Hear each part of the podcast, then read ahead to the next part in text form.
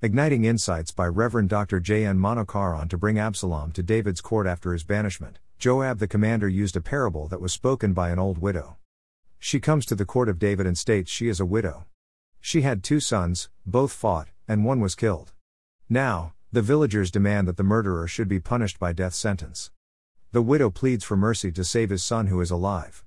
II Samuel 14, 5 7, according to the law, her son who is alive should die.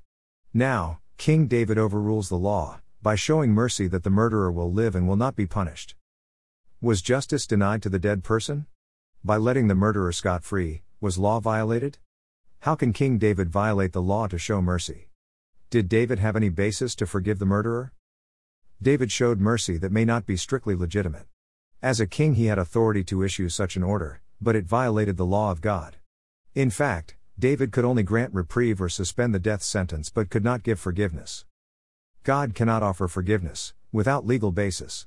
We must all die, we are like water spilled on the ground, which cannot be gathered up again. But God will not take away life, and he devises means so that the banished one will not remain an outcast. 2 Samuel 14:14 14, Hence, Lord Jesus came into this world to die on the cross of Calvary to bear the punishment of sin, which is death. Romans 6:23 Lord Jesus was buried and rose again.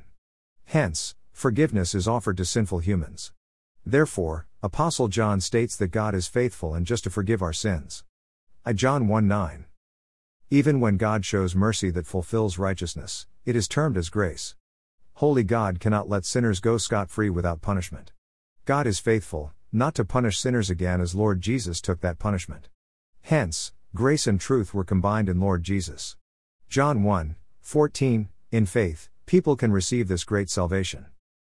Have I received His gracious forgiveness?